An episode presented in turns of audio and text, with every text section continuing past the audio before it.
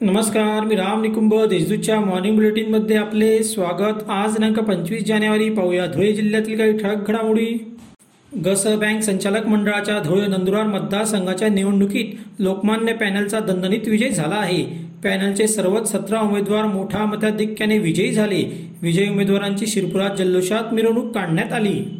दोंडाच्या शहरातील म्हाळसा नगरात रविवारी दुपारी शिल्लक कारणावरून दोन गटात हाणामारी झाली. पोलिसांनी तत्काळ घटनास्थळी दाखल होत स्थिती नियंत्रणात आणली. या प्रकरणी एका गटाकडील तक्रार येऊन तीस ते चाळीस जणांना गुन्हा दाखल करण्यात आला आहे.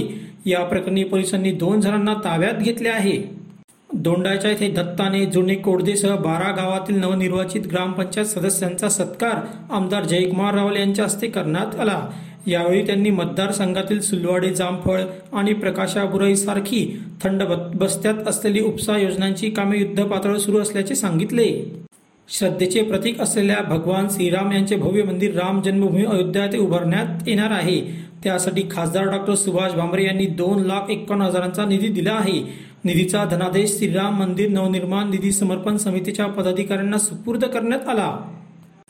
जिल्ह्यात दिनांक पंचवीस जानेवारी रोजी अकरा वाजता राष्ट्रीय मतदार दिवस जिल्हा मुख्यालय तालुका व प्रत्येक मतदार केंद्रावर साजरा करण्यात येणार आहे.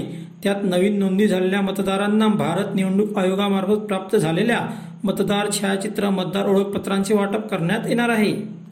आता पाहूया कोरोनाची बातमी. जिल्ह्यात कोरोना रुग्णसंख्येत चांगलीच घट झाली आहे. रविवारी केवळ तीन पॉझिटिव्ह रुग्ण आढळून आले. एकूण रुग्णसंख्या चौदा हजार सातशे पंच्याहत्तर इतकी झाली आहे.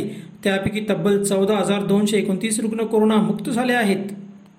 अशा होत्याच्या ठळक घडामोडी सविस्तर बातम्यांसाठी वाचत रहा दैनिक देशदूत व ताज्या बातम्यांसाठी भेट dot W W W dot Deshdoot dot com या संकेतस्थळाला. धन्यवाद.